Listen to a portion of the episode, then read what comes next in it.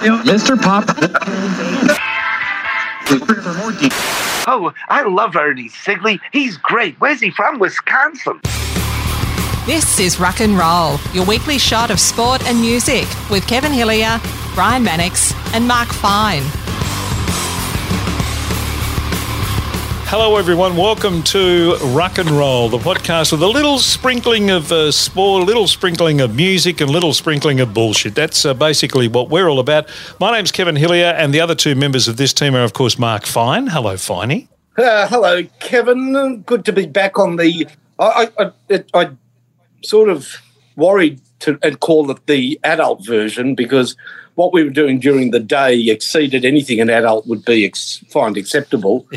and last week, last week's foray into the PM takes us into dangerous territory with the man you're about to introduce. It does.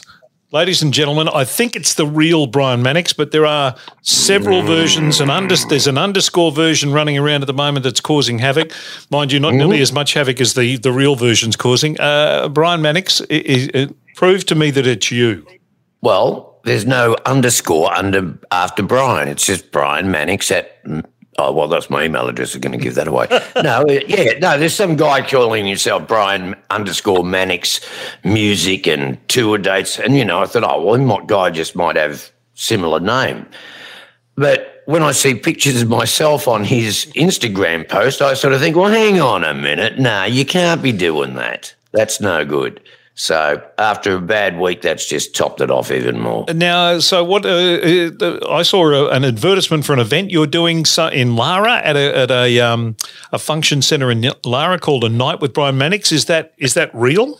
Yeah, yeah, that's a. Okay. Um, they get speakers along. They get you know somebody that they think's interesting. They must have yep. been scraping the bottom of the barrel this week. But um, so I go along and I think, I don't know, I sit down and have dinner with people and they ask me a few questions and they pay me. So, have a chat. Yeah. Yeah. So that'll be, you know, nice to do something a little bit different and, you know, so why not? Well, I mean, I, I, I saw, um, oh, sorry, I saw Brian Mannix comes and washes your car in the nude. Is that real? For the right price, it well could be. okay. You know, yeah. Well, what would it cost? You know, seriously, Finey, if somebody said to you, I'll pay you whatever you want, what money do you want to go and wash my car in the nude? Would you do it for the right money? You're not a four wheel drive, but I'm going to be reaching up. no, you don't want to be doing the hubcaps. I don't want to be bending over. Yeah, you don't want to be doing the hubcaps or something. Yeah, exactly. Yeah, yeah, that's right. I, I, I reckon I'd. I did the do, car, the tyres are dirty. Goodbye. I reckon I'd do it for about 10 um, grand. Yep. Well, what, What's your price, Kev? Would you wash somebody's car in the nude for? No, nah, wouldn't do it. Wouldn't do it. What about the, why wouldn't you do it? No. All right, let's think of the holiday you could take your family on. No, wouldn't do it. I'd probably do it for five. $22,000 $22, you'd do it. No. I don't think yeah, I would, you, know. You wouldn't for no. twenty two thousand. God, for twenty two thousand dollars, I'd I'd clean the exhaust with my knackers. I mean.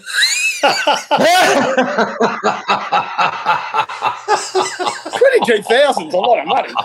I'm, I'm not denying that twenty-two thousand isn't a lot of money. Um, I don't wash my own car, and it's and it's cash. Yeah, yeah. So there's no tax on it. Yeah, it's got to be. Actually, I reckon the nude, the nude male car wash thing should be something we should look into. Oh, turn it up. well, you wouldn't do it every weekend, but you know, once a year you'd have nude car wash weekend to raise money for some suitable charity. All right, oh, you wouldn't do it for charity. Mine, you would just asking oh, well, you. Right. the best reason to do it for, minus the administration costs. Yep. Look, I'm just going to ask this question, Brian. Mm-hmm. You've washed the car in the nude. It's all done. Yep. Yep. You've packed everything away. You've packed all the cleaning stuff away. The hose has been wound up and packed away.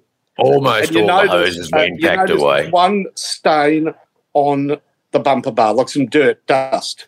Oh, You've been drinking beers all morning and you're busting for a leak.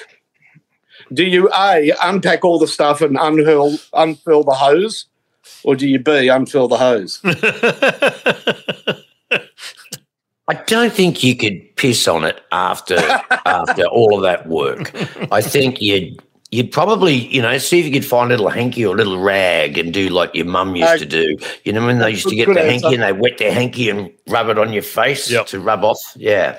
No, that's good. And you can put it on your Brian Mannix nude car washing. We no longer piss on cars. No pissing. Piss free zone, I think is the term. As of as as of as of March 2021, we no longer.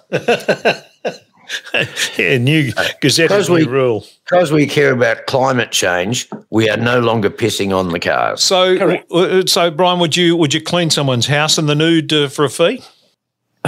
Gee, I was just trying to think of the jobs, vacuuming. The trouble is, you know, a man's body looks absolutely ridiculous in the nude. Correct. Um, but if somebody's stupid enough, you know, it depends on how many people in the house. You'd probably want not one, and you wouldn't want 10.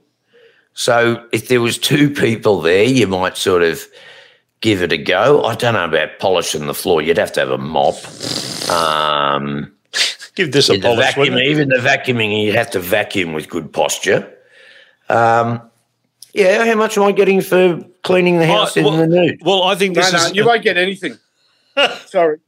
Oh, well, I'll do it anyway. You know why you won't get anything? Why not? Apparently, the ER rooms are regularly visited by people um, with, let's just say, objects inserted that don't come out that were apparently just. I was Oh. cleaning the house in the nude. I was vacuuming And I and then I flipped fell over. over and my dressing gown burst open. And next thing I, flipped knew, my penis was in the vacuum cleaner. Baseball bat. Yeah. Apparently, that happens all the time. They honestly, my my very good friend worked in the ER of the Alfred Hospital. Right. And I'll to tell you the story off air. Th- th- This story is irreplaceable. right. Let me just- But I, I can tell you this much: there's an annual interns because it's you know it's, it's a, you do the ER when you start off. There's an annual interns golf competition, or used to be a golf competition, where the trophy is a mounted golf ball. Where's the golf ball come Oh. from, Finey? Yes. And end of this part of the story. Yes. Did it come from a famous politician or somebody of note? Uh, it came from it, it was it was made possible, but it didn't come from somebody of note, but it was made possible by somebody very well known that I would definitely not know. Yeah, good. I'm pleased you wouldn't. All right. Um, well, th- that was an interesting start to the program I didn't anticipate.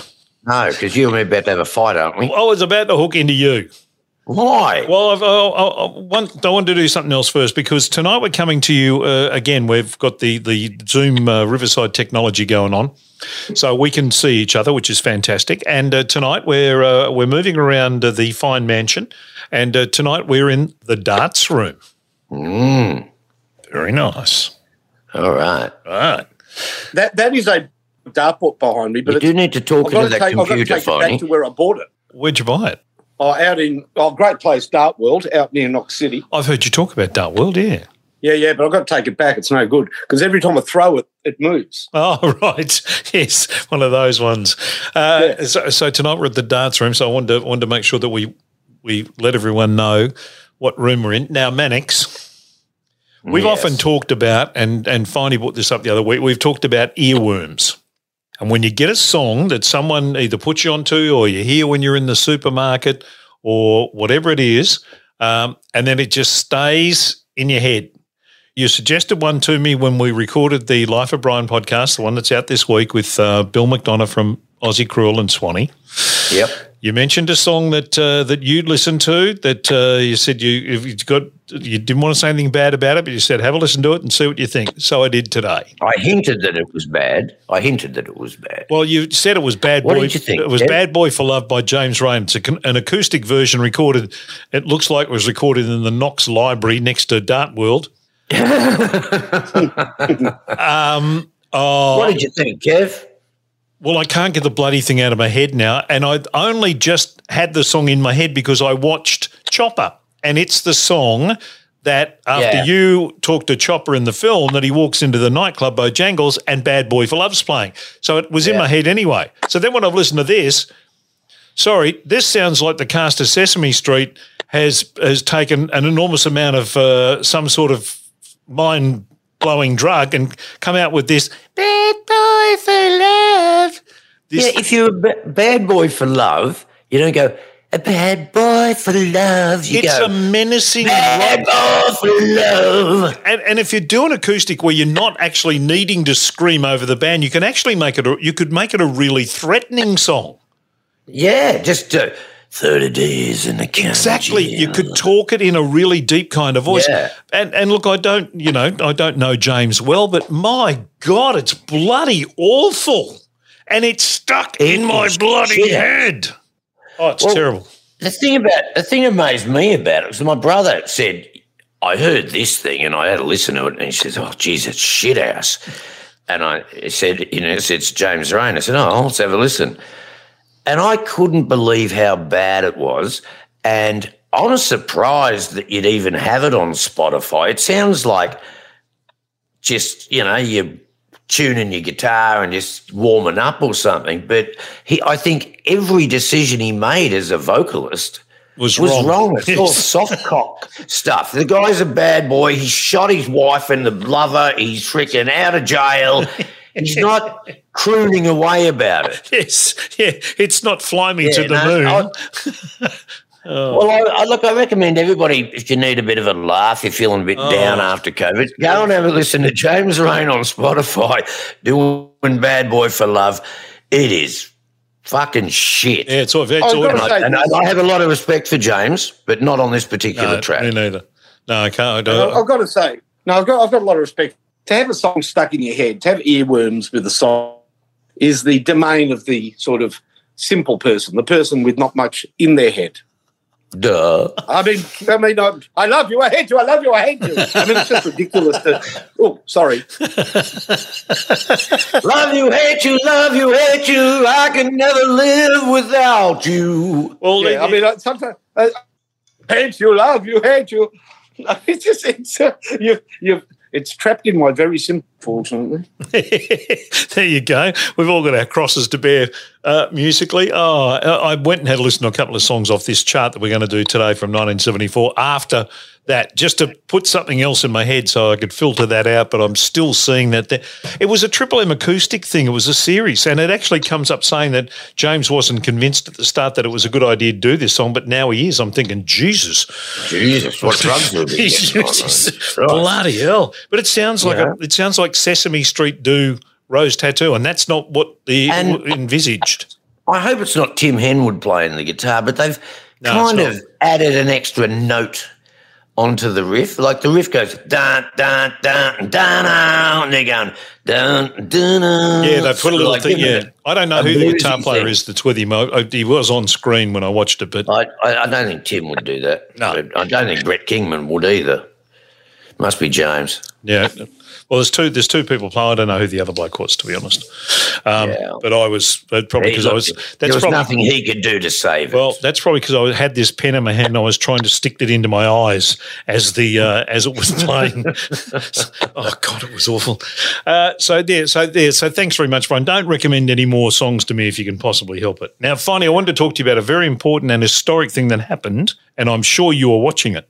Uh, is it Ajaz Patel? yeah, I mean, third player to ever take ten wickets in an innings, Laker for England, Kumble for India, and now Patel for, interestingly, New Zealand. But his family's from where the game was played, which I think is Mumbai. Yep. Uh, the problem was that history was made. And when I say the problem, the problem was he took 10 wickets in an innings in a game in which India has just won by the greatest margin in their history. Oh, They won by 357 runs. So I would call that a Pyrrhic or Patel victory. yes. Still, t- 10 in an innings is great. You do re- realise that New Zealand should have had somebody else take 10 in an innings. Now, was that uh, you and Chadwick? No, no. No, Richard Hadlee in Brisbane took the first nine wickets of an innings. Vaughan Brown, a spinner so poor that part time, you know, barely describes it. I would describe him as a casual worker who never turned up. Um, the last wicket was a big slog by whoever was batting 10 or 11 for Australia. And have a guess who ran around and took a very good catch? Richard Hadlee. Richard Hadlee. So he should have dropped it. Hadlee's a wanker. Uh, he did not like that, Brian. He, he hated No. Worst thing he could have done was complain in the press about it because he it just made people want to do it more.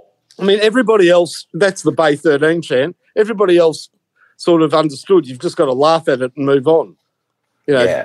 you know, Derek Pringle pulls his, Derek Pringle pulls his dingle, da la la la la la la. You know, the- they- they would- But isn't Richard Hadlee? Was it on your show, um, Finey, that the producer phoned him? Your producer phoned him and uh, said, "Oh, Richard, uh, we're ready to do the interview." And he said, "That's Sir Richard Hadlee, if you don't mind." No, I didn't get Sir Richard. You know, I had Sir Vivian Richards in the studio. Yep. And honestly, my greatest hero in cricket. I Yep. just loved Viv Richards. And we had a really good chat because I sort of knew his great innings and he really warmed to the chat. And I said to him, oh, just one thing. I, I, love the way that sometimes when things were really going right for you, in the interview after the after the day's play or after the match, you would answer in the uh, first person or third person, whatever it is. You know, Vivi batted well today, and I said did a few of that, and I said, "Do you ever recall doing that?" He said, "Vivi remembers well." I fed him. I fed him the one outside off stump, and he's gone bang. Yeah, no, he's a he's a beauty. I'll tell you a story. I, I was when I was working in Brisbane. Um, the Brisbane radio station there was hell bent on helping Queensland win the Sheffield Shield, so they did everything they possibly could. So they put Jeff Thomson on this enormous contract. They uh, we had Gary Cosier on staff, we had Jeff Thomson on staff, we had Alvin Kallicharran on staff, um, we had uh, I forget the Indian bloke we had on staff. Um, uh, I can't remember, but Viv was was part of. Uh, they were paying part of Viv's wage. So the night before he was to make his debut for Queensland, I was doing a disco at a place called the Belfast Hotel in Ann Street, I think it was in Brisbane, and uh, went down to do my spot after I finished on air at ten. I went down to do my spot down there, and uh, walked in. It was the watering hole of the radio station. So Viv and uh, and Ali and a few Al, Al, Alvin Kallicharran and a few of them had decided to go down there after uh, work drinks and uh, just you know have a little bit of a, a sort of a night out. So when I walk in at ten o'clock, here's Vivian uh, in a little booth in the corner of the place, surrounded by beautiful, beautiful looking women. And Viv sitting there, you know, with the arms outstretched and like that. And I walked past and I said, Isn't there a game tomorrow? He said, Everything will be all right, Mum. And I think I can't remember exactly what it was, but he got a century on debut for Queensland the next day, and I, I left I left the Belfast at about half past twelve, and he was still there. So he was uh, he was one of a kind, Vivian. Do you remember um, a guy from Premier Artists, Kev, called Steve Pearson? Uh, know the name. He was a booker and he tour managed for the X Men. But um, he had Derek Randall, Oh yeah, you know, the, the guy with all the hats who's very entertaining and made stuff. 177 in the centenary test. Yes, and back to Well, Bay 13, Derek not Randall after- pulls his handle. Tra la la la la. Well, not after the night he spent with Steve Pearson. They were out drinking pistol about seven in the morning, and he went out the next day and was just shit house. And um, he might have got dropped for the last test after that. I'm not sure. All but, right. Um, but yeah, it's good hearing stories about cricketers, you know, just getting blind. But, but you know, the, the best story is that two of the greatest of all time, at the peak of their careers, came to play sub district cricket in Melbourne Yep, Desmond Haynes and Malcolm Marshall. yep. Well, Except Desi said he wanted to bat at number nine and bowl, and Marshall said he wanted to bat at number three. And they played from a rabbit, and Marshall won the batting averages, and Haynes won the bowling averages. Yes. and they had a little competition between them. Now, they were here for about four months, oh, and people like asked who won the competition. And the answer was, we don't want to say, but the final score was 331 to 327. uh, quite amazing. Is the the stories of those West Indian cricketers in their prime? Oh, Phew. Um, yes, unbelievable. Ali Al, Alvin Kallicharran was he was a f- one of the funniest little fellas I've ever met.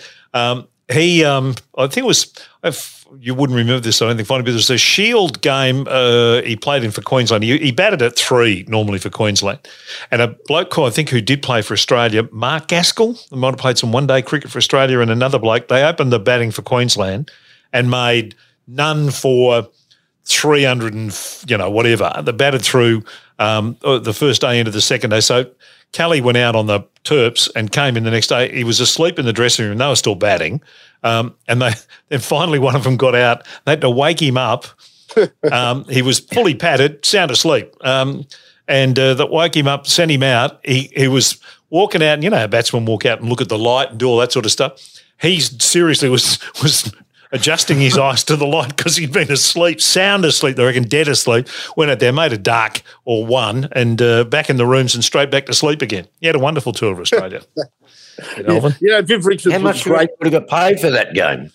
Oh, they, They reckon they were paid Viv well. Richards was a great sledger, but they famously asked him. You know that guy? He's now a, a, a I think he's an umpire in chief. David Illingworth, is it? Yeah, uh, Richard Illingworth. Richard Illingworth. He'd just been selected to play for England by his father. Yeah, And there was a bit of controversy because people didn't think he was that good. And he, Viv was captain of Somerset and he'd batted it all day or most of the day. And Richard Illingworth was bowling and he'd just been picked for England. And so after the game, the, one of the press guys said, What did you make of Richard Illingworth, Viv? And he said, Illingworth, only time he turned was at the top of his mark. yes. Uh, he's very good. Very good, Oh, is yeah. Vivian. Very good Yeah. indeed.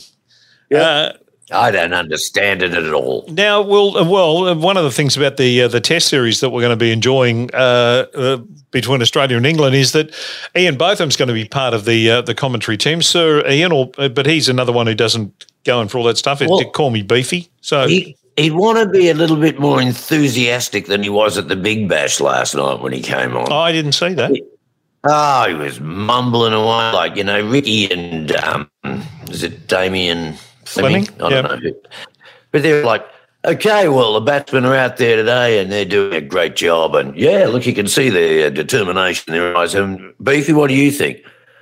Oh, yeah, well, they- they're never going okay, I suppose. It's like, you know, make an effort. Oh, okay. Well, No, I thought he was a it was a poor show. It, it sounded like because he didn't project enough, and he didn't really have anything to say. okay. Well, You know, except oh, how does he go in the long form of the game? And I don't know. They all sound like Beatles to me. Yeah.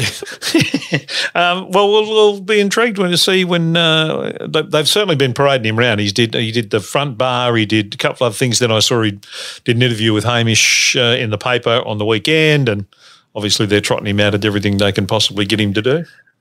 Yeah. I'm doing a front bar right now, but it's nothing to do with Hamish. Yeah. Uh, is that why you've got your camera turned off? That's right. I'm having a little private Okay. moment to myself. Private moment of your own. Okay, terrific. You know, I had a Uh, moment don't- with Sir Ian Botham. Did you? Well, some years ago when I was at SEN, I played in the Victorian Pro Am golf tournament. It was great. Yeah, it was yeah a real highlight. I was playing with a young golfer from Geelong, um, like Fratelli or something is his name. Yep.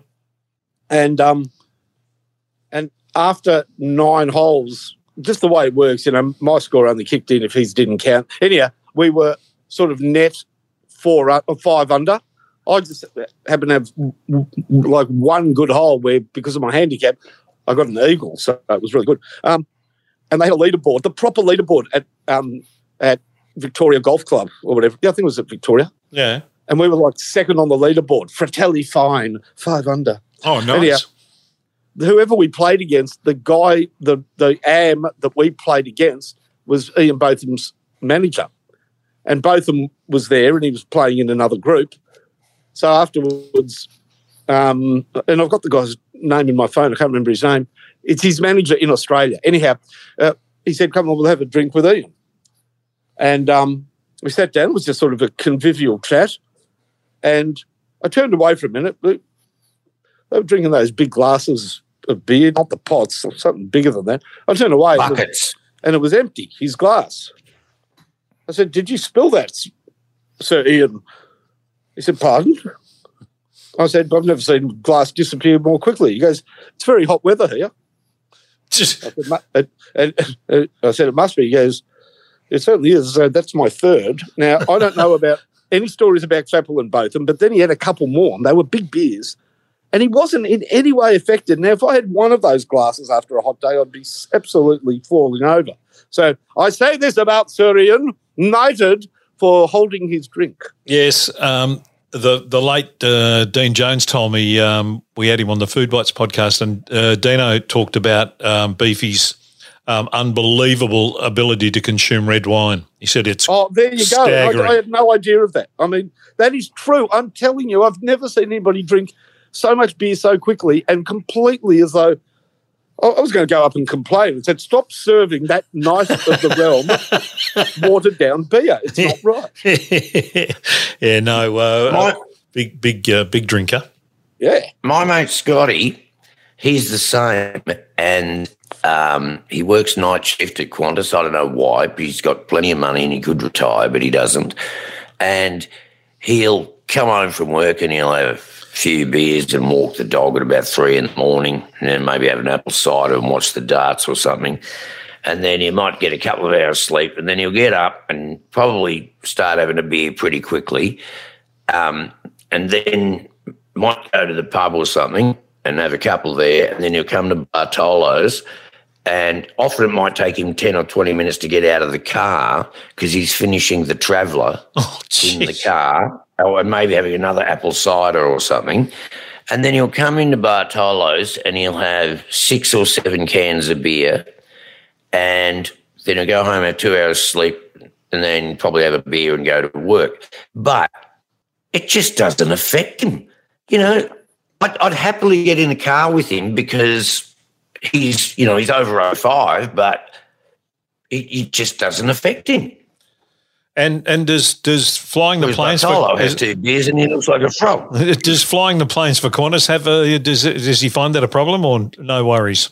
He he gets nervous about flying the planes unless he's had a few, you know, just a bit of Dutch courage before Oh. he gets in there. It's like Oh, it's easy to forget shit, Ev. You know, you've never flown a plane, but he's told me all about it. and and he's actually had in the seven three seven, he's had a drink coaster installed, you know, so he can put his stubby while he's having a while he's having a flight. Yeah, fair enough.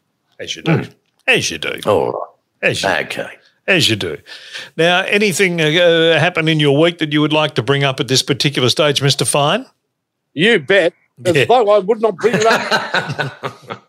the mightiest of mighty wins is when West Ham can beat those absolute bastards from up sort of west of us, the Chelsea Football Club. Mm. because they are flush with Abramovich money, that sort of oligarch money, which is very sus. We're just good lads from East London. And it was two all, and Arthur Masuaku tried to cross the ball from wide. It was an absolute trying to get somebody to header it in the goals. Completely miskicked it, but it was like one of those kicks. You know when you completely shag your kick, they they travel funny in the air Yep. and it bent like a, a boomerang. Oh, we've got to speak about that in, in obituaries as well. Bent like a boomerang and went in the goal, and we beat them 3 2. Beautiful. Now, Chelsea, they're funded on Russian prostitute money. And um, as I understand it, I'm not sure that's true, but a bloke in the pub told me that, that was true. Must so be. you have to believe it. Um, hey, do either of you guys know a No, song called nothing. Chelsea Dagger? Uh, Chelsea Dagger, did you say the movie was? No, a song. No. I bet you do. Oh, you, you know part of it. Um, and actually, I said the golfer I played with was Fratelli. It's by a band called the Fratellis. And the bit that you'd know if you've ever watched the darts is na na na na na na na na na na. Oh, yeah, yeah, yeah, yeah, yeah. But that's actually a whole song called Chelsea Dagger, which is a really good song. You should listen to it. It's very good. Okay. Wasn't aware that that was a song. I thought it was just Yeah. a little kind of a play on they'd got from somewhere that someone had knocked together. Yeah, no, it's it's Chelsea Dagger about a, a guy that picks up a good looking bird from the pub and just keeps asking Are you sure you're not a bloke? it's, of course, that, that would uh, be the obvious thing you would ask a girl that you picked up at the hotel. Let's uh, well, well, let's get to the chart this week. If if no one's got anything else they want to bring up before we get to the chart, let's get to the chart. All right, so I've got to go off screen. Bye. You'll be able to Yeah, hear yeah, yeah, yeah. I know you're going off screen so as you can look at the numbers and look at the uh, the songs. How'd you go with this one, Brian? Did you enjoy? You sent me a message saying you liked this one. Look, I did like this one because um, there's a couple of. It, look, it reminds me of being about 12 or 13 or what, what was it, 74. Yeah. So I'm um, I'm well into playing guitar. I've been playing guitar for two years now, and I had to learn a lot of these songs. So even the really daggy ones, mm-hmm. they have a place in my heart. And you know, like Happy birthday, baby. I know your dreams come. True. I can find humor and joy out of that song. You know, it's not something that I'd want to. Actually, I'd record it as long as I could take the piss out of being a cabaret star. Who's the But which song's that? of- Is it Happy Birthday, baby? Or Kissing in the back row of the movies Oh, the on Drifters. Saturday Yeah, like night with all those sort of songs. I kind of like them. And it's a really eclectic um, collection of songs. There's some cool ones. The music's is floundering a bit at this point. Can you turn that and phone off? Yes. Okay. Yeah, that was the Now, drifter. that was one of the songs from this week. yeah, that was the that was the drifters ringing to offer you the lead singer's role. 'Cause Most of them aren't with us anymore. Um, I reckon it's an upside down chart. This one, but I'll get to that in a tick. Finally, what? How did you? Uh, how did you find this chart? Well said. It was an upside down one. Good. Because I reckon the best Uh, ten, the best ten songs on the chart are down the bottom, and the worst ten songs are up the top. Yeah, something like that. Yep. A couple in the middle that aren't bad, but oh, I, I, uh, I struggled uh, with a lot of. I found a lot of the songs in this one go into my kind of not good, not bad, didn't really do anything for me at the time, and still don't do anything for me category. To be Uh, honest, Nearly, nearly every song on this chart does something for me. Makes me go, "Oh God, that's bad," and I laugh and I enjoy it. yeah, I can, I can really enjoy a shit song. Um, it's mediocre songs that I hate. Love good songs, and there's a lot in this chart that I can really. Probably because I learned to play guitar on most of these songs. well, then you can start us off with your number three, good and bad, then, Mister Mannix. oh, okay. Oh, yeah, Um, there- you know that's the big. Where's my little note? Here we go. Oh, he's done notes. Oh yeah, yeah. I'm sick of trying to squint while we're doing the show. Um, oh, it's a clear number one is the bad one. Um, but um, look, I reckon there's one here that I would say, but I reckon you'll say it, Kev. So I'll leave that out. But I'm going to start my number three good one, and this will surprise. Oh, number three, good. Okay. Annie's song by John Denver. No, I knew you'd pick that. You fill up my senses. It's a beautiful melody. And, you know, if you're going to get married or have a, you know, a wedding waltz, it's a pretty good song for that. It, um, you know, it's not exactly my cup of tea, but I really respect the song for what it does and how much joy it gives other people. So well done to John Denver. You come in at number three for my song for the 3XY chart from 1974. Right. Number three, bad. Wow. Okay. and these this act needs to be mentioned. It's they made a really big impression. Um, they all had sharpie hairdos. They had the uh, the crew cut and the uh, the tails at the back, and they were. And I'm talking about the Moir sisters with and any song that's got pa pa pa pa pa ba, ba, ba, ba, ba. Good morning, how are you? It's nice Look, to see your face. I think it's shithouse, and I would never want to sing it. But even though I'm saying this is shithouse, if I had people over to my house, I'd put this on and just let them work out whether I was serious or not. but, um, Fair enough. but, but yeah, the Moir sister, look, they did make a big impact, but um, it's not my cup of tea, so sorry, girls. Yeah. No, I, I, it's it's in my good list. It's not in my three, but it's in my good list, and it's it's one of It's just because you're a bit, you're a bit randy, aren't you? no, not at all. It- it- and it's a, I've got it. It's one of my highlighted six or seven that I'm going to choose my top three from because, uh, but it won't be in the three. But no, I, it, for that very same, it's just a really happy, bright, boom, in your face.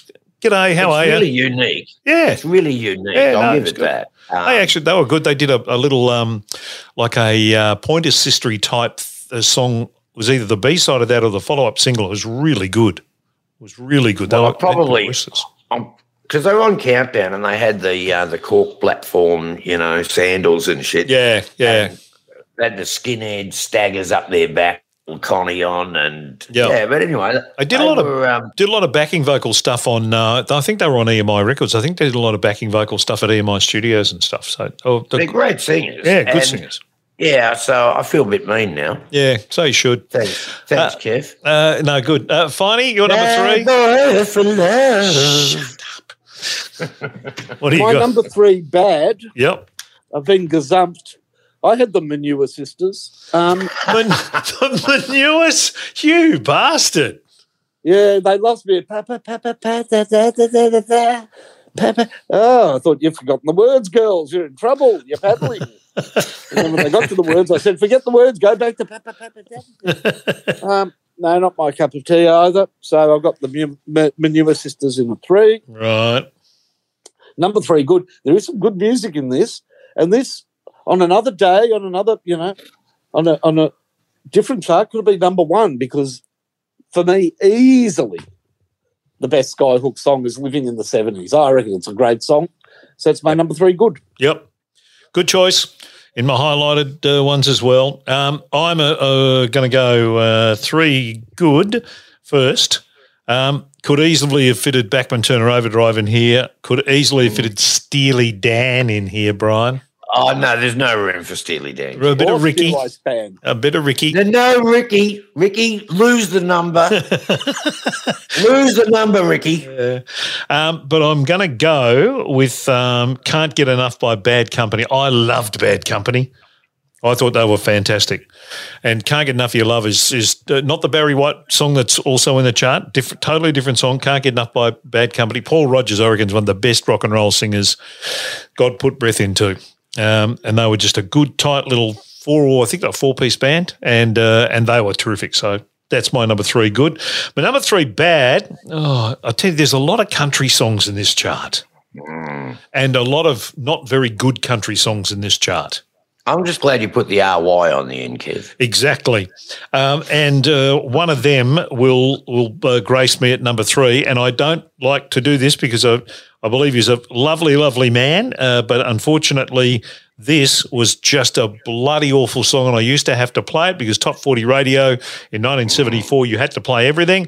Um, so my number three is the song that is number ten in this chart. How it got to number ten is "Baby Blue" by Jimmy Little as uh, not Baby Blue, the Badfinger song, Baby Blue, and just it's oh, it's one of those songs that George. It well, it's the kind of song that makes people who don't like country music at all go, yeah, there's your bloody your twangy bloody, yeah, you go, nah, nah, nah. you know, someone shot the cat, someone stood on the dog, and someone ran off with your wife songs. So He did a really good record when some young guy got him. I think it's probably one of the last records he made, and he did, you know, Under the Milky Way tonight, and he did um, all of these really contemporary songs. Yeah. he did it his own way, and um, yeah, I've got that record somewhere. It's uh, it's terrific. he's a, he's actually a really good artist. That's why I feel terrible about putting him in there. But um, that's no, no, but you know, we all have our off days. You know, we were talking about James Reyne having a bit of a bit of an off moment with Just the bad don't let it boy go, love on the acoustic guitar. No, look, Kev, you need to understand. The last thing I want to do Oh, is, we you know, draw awareness to a poor day that James Reyne had. He's Yeah, always okay. been, he's always been somewhat nice to me. Can I say um, he actually doesn't sing badly on the song? It's just a totally bad decision. And it, no, no, he does sing bad. Well, yeah, okay, he does. All right. because his misappro his, his whole approach to what the song is is wrong. Yeah, okay. No, you're You right. You know, it's like 30 days Yeah. in the county jail. Whoa. How did we get back onto You this? don't sound you've been in jail. You like you've been everybody's bitch. Oh, no, no, no. Hey, good point, Finey. How did we get back onto that? Well, let's go to uh, Brian and your number two, good and, and bad, please. Just, just before I do that, before we finish, Maya, I've got to tell you something. I do have something I want to share that uh, Rachel, who listens to us very regularly, sent me. Yeah. Okay. And thank you to Cherie for pointing out the Brian underscore Mannix music. Yeah, good on site. I saw Do- that. Do not, yeah, anything with an underscore but after Brian is bullshit. Correct. Okay. Number two. Good or bad? Both, Mark? please. Both, please. All right. Okay. Um, okay. Number th- two bad is I'll Take You Home Again, Kathleen yeah. by Lieutenant Pigeon. Yep. Now, those of you who haven't heard of Lieutenant Pigeon, that's probably because of this song. Mm. It's an instrumental and it really sounds like you should be working puppets or doing magic tricks. it is how the hell did radio play this? It's just it's it's like, like um you know when you're at school and they bring the puppets along, they'd always play that dancing Mr. Bones or whatever, you know, the dancing skeleton. It, it, it just sounds like magic trick or other thing music, and there's some dreadful sounding instruments in it. So um, Yes. that's my number two. There's one is just going like sounds like farts going. yeah, it is. It's awful. It's awful. Actually, that was just me. I wasn't Yeah. doing the song. Now, now I'll do the song. Okay. Okay, now number two, good. Mm-hmm. This will be controversial, but this band I loved. They showbiz, couple of Chinese guys in the band. Never seen that before. Fantastic. Not the greatest song, not the greatest band, but gee whiz, they were great live and a great attitude. And I speak of Walking by Hush. Ah. Walking back to you this Yeah. morning. Whoa! Yeah. No, they were they were good uh, good entertaining band to watch. To go and see them live, they were terrific. They were great. Yeah, they were terrific. They were good. Les, I ripped a, I ripped a lot off them for, for the X Men. yeah, uh, Les Les was a terrific uh, guitar player, and Keith Keith was Keith Lamb is a really good front man. Yeah, he, he was a great front Yeah. man. Somebody told me the other day that Les has died. Now, that's not true, is it? Not that I've seen anywhere. No, I don't think so. No, No, it'd be news. Yeah. no, no, I wouldn't say Les, that. I love Les. And Smiley on the drums. Remember Smiley with the big gaff and he's yeah. Yeah. Yeah, I had a beer with Smiley up at the local pub not They're- that long ago. They're in the good. They're months. good. They were good blokes too. Good blokes. Hush. Uh, I became a gockette on the 2006 Spectacular tour because everybody was, there's about nine people around one mic. I said, uh, stuff this, and I grabbed a guitar, and then I'm up the front with Les Gock and Australian flag on, and I'm leaning on him like it's status quo, and then I'm having a ball, and then suddenly Bernie from the Eurogliders, he says he's going to be a gockette, and then Ronnie Gonzo, and there was about you know fourteen guitarists by then because we all wanted to be a gock, and they're all hogging him. You know, Alex Smith's hogging him. No, get out! I I'm, I like him the most. Whiz! He um he did all those uh, Triple M jingles in the in the nineties and stuff. He did massive business as a jingle producer and writer. Les. Well, you know, he came up with that classic, dun dun dun dun dun, get rocked. dun, dun, dun, dun, dun, get rocked. Yes. Dun, dun, dun, dun, dun, get rocked and guess it, Kev. Rolled. you remember it too. Righto, Finey, what's your number uh, number two in the good and the bad for this seventy four chart? Well, this song is number twos. Now, you said that there's a lot of bad country music on it, and there certainly isn't. Uh, Uh, until now, if you would have said to me you're a fan of, the Gilly, I would have said, the greatest keeper batsman of all time. Yep. But now I know Mickey Gilley. And I don't know who Mickey Gilley is, but Mickey Gilley is no performer. Now, I reckon if you bought a Wurlitzer organ and you press country music, it'd spit out a song, Room Full of Roses. It's just this obvious song. If I had a rose for every time we argued. Now, if I gave you a rose for every time we argued, Uh, well, I'd have a room full of roses. All right. So you argue a lot. Go fuck yourself. Anyhow, terrible song. like, big deal. At least the, some country songs have got a bit of irony in them, a bit of humour, a bit of pathos. This has just got a lot of thorns. yes. Uh, crap a lot of pricks. yes. Yeah, correct. Yep. No good. No good. Yep. I agree. You know, who's Yeah. Mickey Gilley? Who cares? Yep. No, good point. All good points, Finey. Can't argue Yeah, with that. Number two song is an absolute ripper. It's a ripper because even today people hear it and really like it. They don't know if it's from the seventies, eighties, nineties. My kids, will, you know, they it's a really good song. Now people think the band are a one-hit wonder, but they're not. No. The band's called Golden Earring, and Oh, they yeah. had 30 top 10 hits. But the problem is, it was in Holland because they're a Dutch band. Yep. So very few of their hits made it across to England, but the one that did was Radar Love, and I reckon it's a great song. Yeah. Yeah, me too. I agree. And one of those songs, by God, it leaped out of the radio when it, uh, 1974, when you played that first couple of times you heard that, you went, jeez, what's that? Yeah, The, yeah, the good. guitar it? You know, sounds, Yeah. guitar sounds really jump out of the speaker and, Yeah. and really cool lyrics too because you know he's talking about being a truck driver or something and no more speed i'm almost Almost there. there you know and it's all yeah no i think it's great Radio played that forgotten song.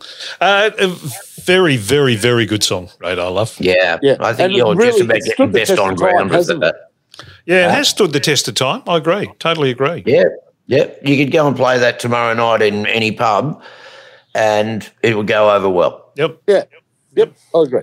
No Um, good call Tony. And and to the best of my knowledge, not a song that I am aware of anyone else having recorded. I'm sure they No. have, but not. I can't think of, of anyone trying to tart a version of it up in the sort of the last 10 or 15, 20 years. Which is probably Judas Priest or Def Leppard or somebody something like given it a because one of them did women in uniform, so that's probably a more obvious one than women in uniform. Yep. All right. No, good choice, Finey. Very good choice. Well Very done, good song. Finey. Well done. Yeah. And apologies to anybody who's got a speeding fine recently. It's not about that. no, no, it's not about that. Uh, my number two bad. Uh, Did he do both of them? Oh, the bad one was yes, yes, yes. Room full of roses. Yeah. Okay.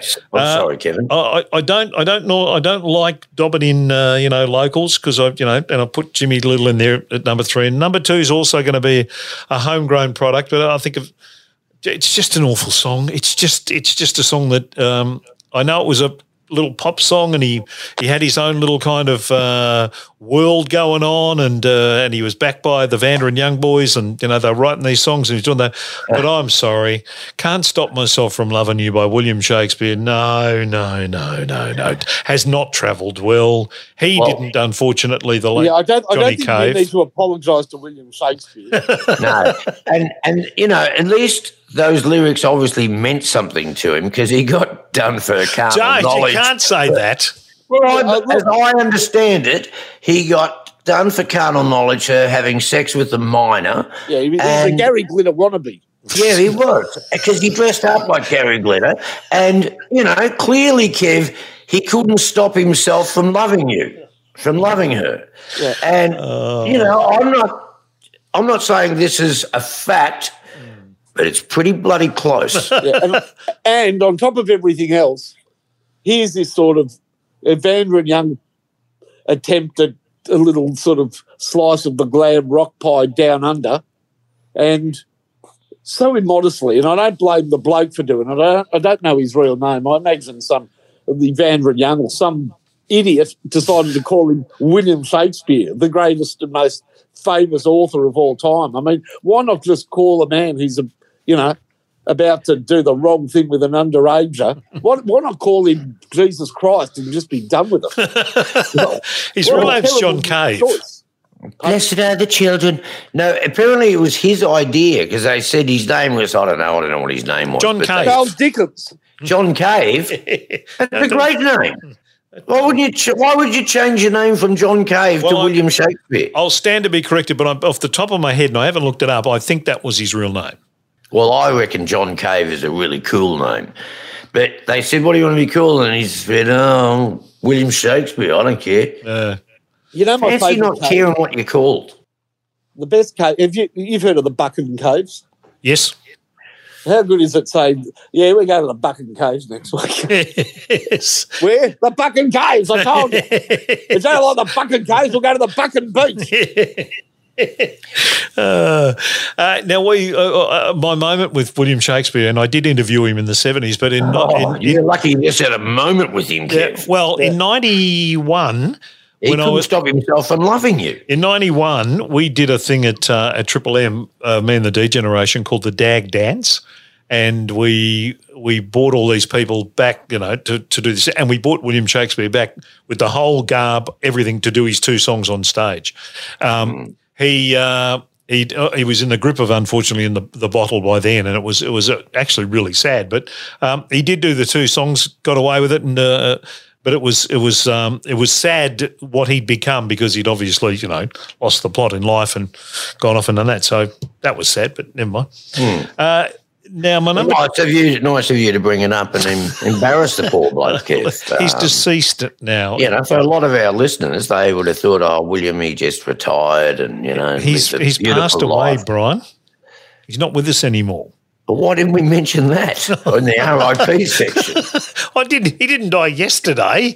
Um, Doesn't matter, Kev. We should pay tribute every week. yeah. Okay. No, don't pay tribute every No, week. he's a bloody kiddie fiddler. yeah, stop it. Um, all right, my number two uh, in the good pile. Oh, I'm getting close here. Um, well, another person from that same label, from that same um, hit factory, uh, is going to be my number one, uh, my number two, and that's Stevie Wright's Evie. As I said, this is the upside down chart. The good songs are down the bottom of the chart, and the the bad songs are at the top. So Evie's mine for Stevie Wright. Great song. Love playing on the radio. Should never, ever, ever not play the full version of the song. Should always play the 11 minutes um, because it, it thoroughly deserves it. If you're going to play it, play the lot because it's bloody good. Righto, Yeah. Brian. I would have, I would have picked that, except I knew that you would because I needed it to be in, Okay. you know, in the top three. But I knew, and I thought you would have picked "Living in the '70s" before finding. Oh, it was clo- very, very close. Very close. There's a song in here that I just love that I don't think anyone else is going to pick that I, I want in there. But yeah, yeah, living in the seventies. In fact, I, I had a look today because the Rolling Stone magazine has Australia has put out the top 200 Australian albums of all time. Can't Where. Cos Life Hurts come top ten. Hey, Cos Life Hurts top ten. not in it. X Men album. X Men in- album. not- top five. Not in it. Not that I saw. Oh, I Oh, went. they are. It is a fair income conspiracy theory. I went through the 200 you know, today. and, and I didn't and see. we went about we we spoke about this finally the other day, me and Kev, when we are talking about the desk tapes for the roadies. Yes. And you want to see some of the shit bands that they've approached before the mighty X Men? I am absolutely livid. Yep. Now, so just to cheer me up, Yep. Um, this was a song written by um, uh, Ronnie Wood and Mick Jagger, and they wrote two songs. And Mick said, "Well, I'll have this one, and you can have that one." So Mick took "It's Only Rock and Roll, but I Like It," Yeah. and and I think this is a great song. You know, it sounds a bit, "Mm, it's only rock and roll, but but no, it was a good idea. Um, the groove on this record is amazing. It's fantastic, and every time I've seen them play it live, they've never been able to do it again. Oh, really? It's always if I could live as damn my heart, but it's, if I could live a town in my heart. Yeah. it's really sort of sexy and stuff, and um, yeah. Bands do that though, don't they? When bands play some songs live, they play them too fast. Yeah, yeah. Yep. Well, you generally play a single about two or three beats per minute faster because it's live. Yep. But it's only rock and roll. It's the groove that's what's really great about it. Yep. And this is one of my favorite Rolling Stones albums. It's only rock and roll, but I like it. I really love um, "If You Really Want to Be My Friend," which is on it, Oh, which that's a good song. inspired me, half inspired me to write fifty years. Okay. Anyway, the worst song Right. And without doubt, oh, I was delighted when I saw this. this has to be the most sexist piece of shit. And I'm talking about Paul Anka. And you have having my baby. Yes. What a lovely way to show how much you love me. You know, it's all about him. You know, you didn't have to do it. I wouldn't put you through it. So it's like, oh, well, you know, I'll see you later, babe, but um, you're having my baby. That's Butte. You could have had an abortion, but you haven't. Butte. It is just wrong on so many friggin' levels. Even at the time, I reckon it was wrong. But is this man that's got the girl pregnant, and all can say is, "What a lovely way to show you show how much you love me." That's not good parenting. No, no, good point. All good points No, again, Mr. Mannix. Ah, I'm pointing out. You are. Got, got the tracky decks on. Yeah, I know you're. Uh, I know you're uh, had a thing about that song for a long time. I do. I've bagged it many times Yeah. on the. What are we 174 episodes of rock and roll. Seven hundred and thirty-two. Well, I think In I've dog years. on about 645. Yeah, we've actually done six hundred episodes you weren't on, but we didn't tell you about it. Apparently, they rated the best. Actually, thanks to the people who are listening to this, because it's uh, the chart position of this podcast of recent times. It was number 12 in the episode chart last week, and it's been top, uh, sort of pushing for the top 10 for uh, the last sort of seven or eight weeks for some reason. Don't know why, but uh, we're I'll tell you why. Thank you. Why? If we change the time Yes. slot, I've had a few, I've had a few drinks beforehand. Oh, Barney looks like he's off his off his dial. so, Well, that- you know, that's the other thing we have. Uh, the uh, and this might be an exception because you've had some technical problems with this one, but uh, the sound quality is better doing it this way too. Finally, what do you got for us? Uh, number one, good and bad. Before I do that, I just want to say that when I tell people I do the podcast with Kevin and Brian, um, they ask me what they're like, and I said I've, I've worked a bit with Kevin. He's the ultimate professional, and I'm serious when I say this. And I say I'm going to say this about Brian, and I really mean it. He's a great, he's a, he's a great music connoisseur. He really, I love when he talks music. He, you know, if, if it was wine or food, you'd be people be quoting, "Oh, so Brian said it had a beautiful floral note." you know, but, but he sort of picks apart a song like a real muso. You know that groove that they've never been able to recreate. That I, I, people should really value that information that they get out of the program. You know, I know we have a bit of light-hearted fun and we tend to occasionally go a little blue, but Brian is a very, very talented music. Has a very good, you know, it's a great music. I wouldn't get good ear for music. So I like that. Yep. Appreciate it, and I think, I think- underrated. Now, I think also, funny, we are you, have you finished or no? You got no, more? I haven't. I, I, I had Deb I think- cut me off when I'm praising you. Well, I was just going to say, I think we've also been fairly insightful, all of us, with the poo jogging. You've, you've have- incited a lot of people, Brian. Very true. All right, uh, my best and worst. Now, out of respect for Kevin, you've said that there's a song there you adore and whatever. So I'm not going to do the shoop shoop song, Oh, phew. Whew.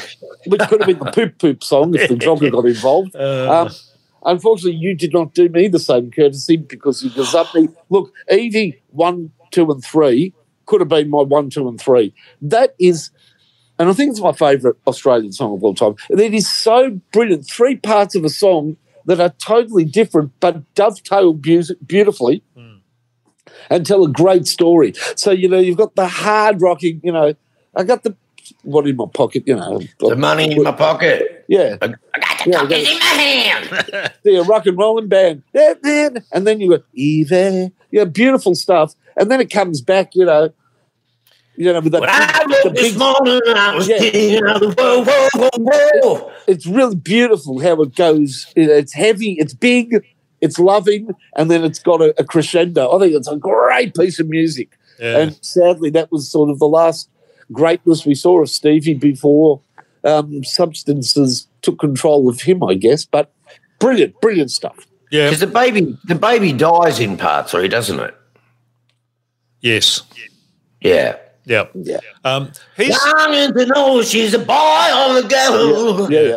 the um the the, the uh, I guess underrated uh, not the right word. I mean, it, the people who saw him at, at the zenith of the Easybeat said that there was no one more compelling on stage that you would ever see than Yeah. Stevie Wright. But as a singer, um, he he actually had some serious chops, Brian, didn't he? Yeah, yeah. Like great rock and roll singer, and he could sing. Um, he didn't just have to have the growl in his voice, you know. If you look at early um, Easybeats, but he had that edge, and he would have been a perfect replacement for Bon Scott. He even looked like him, but but um, by that stage, as Finey pointed out, he was too, you know, under the influence of the Uh, substance. I interviewed him in '75, I think it was. Oh, no, it was around. It was around when this time might have been early '75.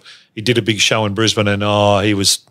You couldn't talk. You couldn't get two words out of him uh, that made any sense. To be honest, it was really, really sad. Yeah. Yeah, when they did the uh, Long Way to the Top tour, because he was in a wheelchair because he couldn't walk That's and right. stuff. Yeah, And um, so Thorpe and a whole of the others came out and helped him sing it. So it was a really great moment, but he couldn't quite do it by himself. Uh-huh. So but you know, it was a really nice moment because everybody sort of chipped in. Yeah, yeah. So yeah, So you've got a great number one, good. What's your number one bad, finding? All right, I'm not going to make many friends with this. I don't wish to speak ill of the recently departed. Sadly, I'm not only joking. but I go to the top of the chart, you see, and this is a remake of a song by a couple that decided to call themselves Paul and Paul, obviously with the intention of never having another single because Hey Paula and Hey Paul. But this is such an uncomfortable song for me for a couple of reasons. First of all, neither of them are great singers. And if you look in the film clip, they are so focused on singing properly. I mean, Denise has obviously been told, enunciate, Denise, enunciate. Wanting, not wanton, wanting. Uh, on the other hand, you've got Ernie singing in an American accent, the most awkward bloke you've ever met. Hey, hey, Paula. You know, I mean, I mean that's sickening enough. But it's about two people singing to each other, and they're so nervous because they're not good singers. They spend the whole time sort of furrowed brows singing, and there's no interaction between the two of them. It's like, hey, hey, Paula, and then, oh yes, um, hey, hey, Paul, of course, and and they've got a in the film clip, they've given them an orchestra to back them. So, you know, I would, I would have given them the backing of Mickey Gilley personally. Because it's, you know, and I know that for a long time as, ah, yeah, Ding Dong, how's Ding Dong? Yeah, sounds great. But um, if, if that sort of relationship between the two, I know they did TV together. Um, if that if that relationship was based on that song, they should have redone it with some warmth because, yeah, to me it was two not great singers straining like they were trying to clear their bowels. And it's just, I didn't, I don't like it. I don't like it at all. and and Ernie sings. Um, you know, I think from the fifties or sixties, they they liked the tremolo in the voice. So Yeah, yeah, Ernie yes. hey, Paula. You know, that's probably Yeah, not a good example. But I want to marry you. They- very, doesn't it sing like, all right, you didn't make it to the final cast of Happy Days. You missed the role of Ralph Malph, but Ernie, sing your Ralph Malph version of Hey Paula. Uh, it's a very good call. Why Very did he good just, call. it should have been like, hey, what's a good Australian? Hey, Mabel. You know, sing it like an Australian. Have some pride in your country, man. Hey, hey, Noreen. exactly. You know, I mean, Oh, I love Ernie Sigley. He's great. Where's he from? Wisconsin. Yeah, at least Bob Hudson did rack off Normie, uh, which was you know a bit uh, bit more Aussie. Yeah, uh, uh, I'm with you, Finey. That's my number one as well. Um, Oh, and, and and Ernie, uh, when I was doing Bricky on uh, Fox, we had a, a promotion called the Jukebox from Hell. So we got all these songs and threw them into this Jukebox from Hell, which we actually made into an album that was released. Um, and we said we'd never play them again on uh, on Fox. So which was you know wasn't Good playing idea. wasn't playing Hey Paul, Hey Paul uh, at that stage, so it wasn't any great stretch to throw it in the jukebox from hell and say it'd never be played again on the radio station. But Ernie wasn't very happy with me when we did it, and let me know in no uncertain terms. So that's uh, that's my number one bad tune. My number one good. It, I it's one of the most underrated songs of all time, and I there's a, I mean there's a whole batch of songs on this chart that I could easily pick, including Ricky Don't Lose That Number, which I loved, and BTO, and um, I I love the Moir Sisters. I love uh, living in the seventies. Um, even Moir sisters. I like the Moir. Brian, I like Brian. the Moir Sisters. I reckon that's your loins talking more than your It's ears. not. It's got nothing to do with my loins. Kev, you've that- always had a thing for skinhead chick. It's not. hey, they, Right, we've spoken about this many times before. in, in the film clip, did they wear long sleeves? Yes, I did. They did wear long puffy sleeves, didn't they? Yeah. You know why? they- Because Melbourne had a footballer called Andy Moyer, and he only ever wore long sleeves. Ah, okay. Um, Each one, right. I like Caddy's song on this chart, Let Go. I reckon that's a, a really, really good song. I, I actually like Linda George's song, Mama's Little Girl. I like Silvery Moon, but the one I've chosen, my number one, is the number 30 song on this chart, and it's Hot Chocolate's Emma, which I. I Emma, Right. Emily. that's it. That's the one. Shit, it's a bit like uh, Hollywood 7, isn't it? Emma, Emma ends up with fucking crazy mixed up, mixed lipstick marks across them. Well, doesn't she get killed? Uh, yeah, I, I always thought Emma was inspired by Marilyn Monroe. I thought this is this is Hot Chocolate, Errol Brown, them singing about Marilyn Monroe. But it, I just thought it was moody, um, had that really moody kind of musical feel about it, and uh, I just liked the way he sang it. And I just I've always loved that song. And whenever it comes on the radio, it's crank it up and here we go time. So I'm not going to hang shit on you for that, Kev. I had I had a girlfriend called Emma. did you? Yeah, yeah. What'd you do to it? But, um, I'm telling you, I am glad you asked because I did do something to her. Turning- Do you want to know what I did to her? Oh God, no! Well, is it R rated or what? No, not really. What did you do? I turned her. I was the last What, bloke she she was- ever went out with. Oh, Oh, oh, then okay. after, after you, she decided she liked girls better. Correct. Actually, that's not true. I think she went out with a, for a few years. She she was off then, but I think she ended up marrying a bloke and having some kids. Um, but, What- what- but I definitely turned up. Good looking girl. Good looking girl. Good on Well, you, Fon. you feel bad? I had a girlfriend called Emma, and um, after me, she ended up buying a farm. Maybe she wanted a farmer. No, it was donkeys and goats. And Oh, sorts Oh, no. Brian. You know. Now, Brian, what is this thing? You uh, now that we've done the chart, what is this? Right. And we'd love Now- we'd love people on Facebook and uh, Twitter to share their top three. Uh, we already had a couple through um, from uh, from people. We'll uh, we'll talk about them next week. Uh, what is this thing you want to talk about? From Well, you know, I've been a bit down on myself over the last week, and uh, Rachel sent me this thing from the Urban Dictionary, which isn't um, golden showers or, uh, you know, space docking or any of that stuff, which is also available. But it's talking about the name Brian. oh, okay, And and this is what it says about Brian. Mm-hmm. The best guys ever. They're funny, so sweet, flirty, strong, quite good looking, with amazing hair, well dressed with a sense of humor, and just amazing to be around. The best boyfriend you could possibly have. They're almost guaranteed to be your first real love. They're amazingly protective and never let anyone say anything bad about you. No matter how many girls are chasing them, they will keep their eye on the one they love. And I'm best associated with a girl called Paige, which I haven't met yet. And so there you go. all right.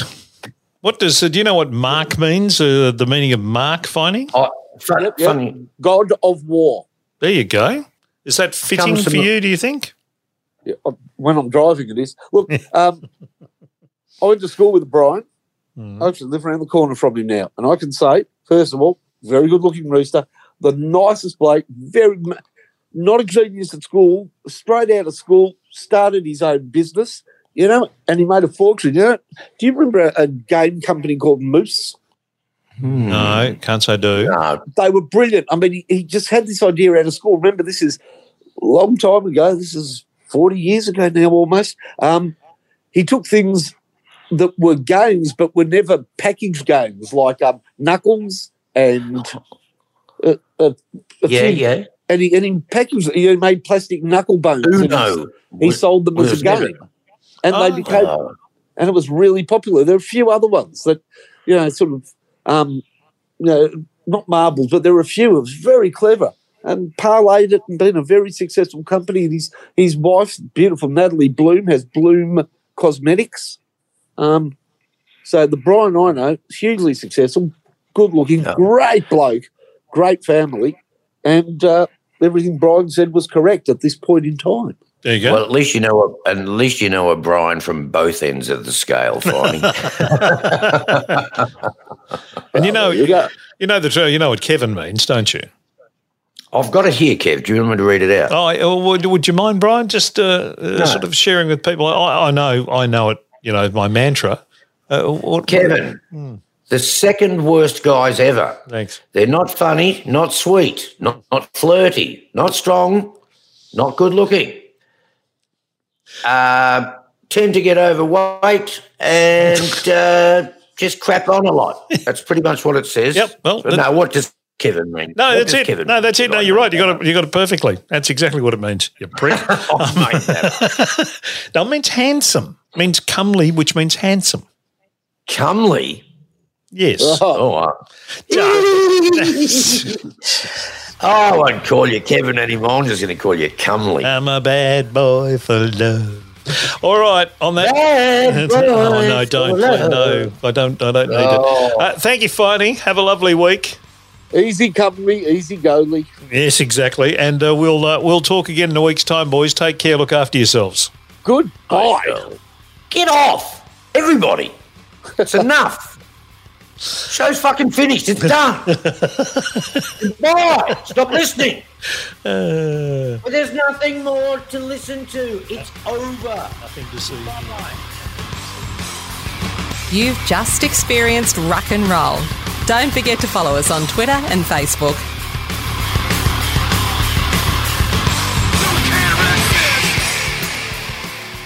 I don't understand it at all.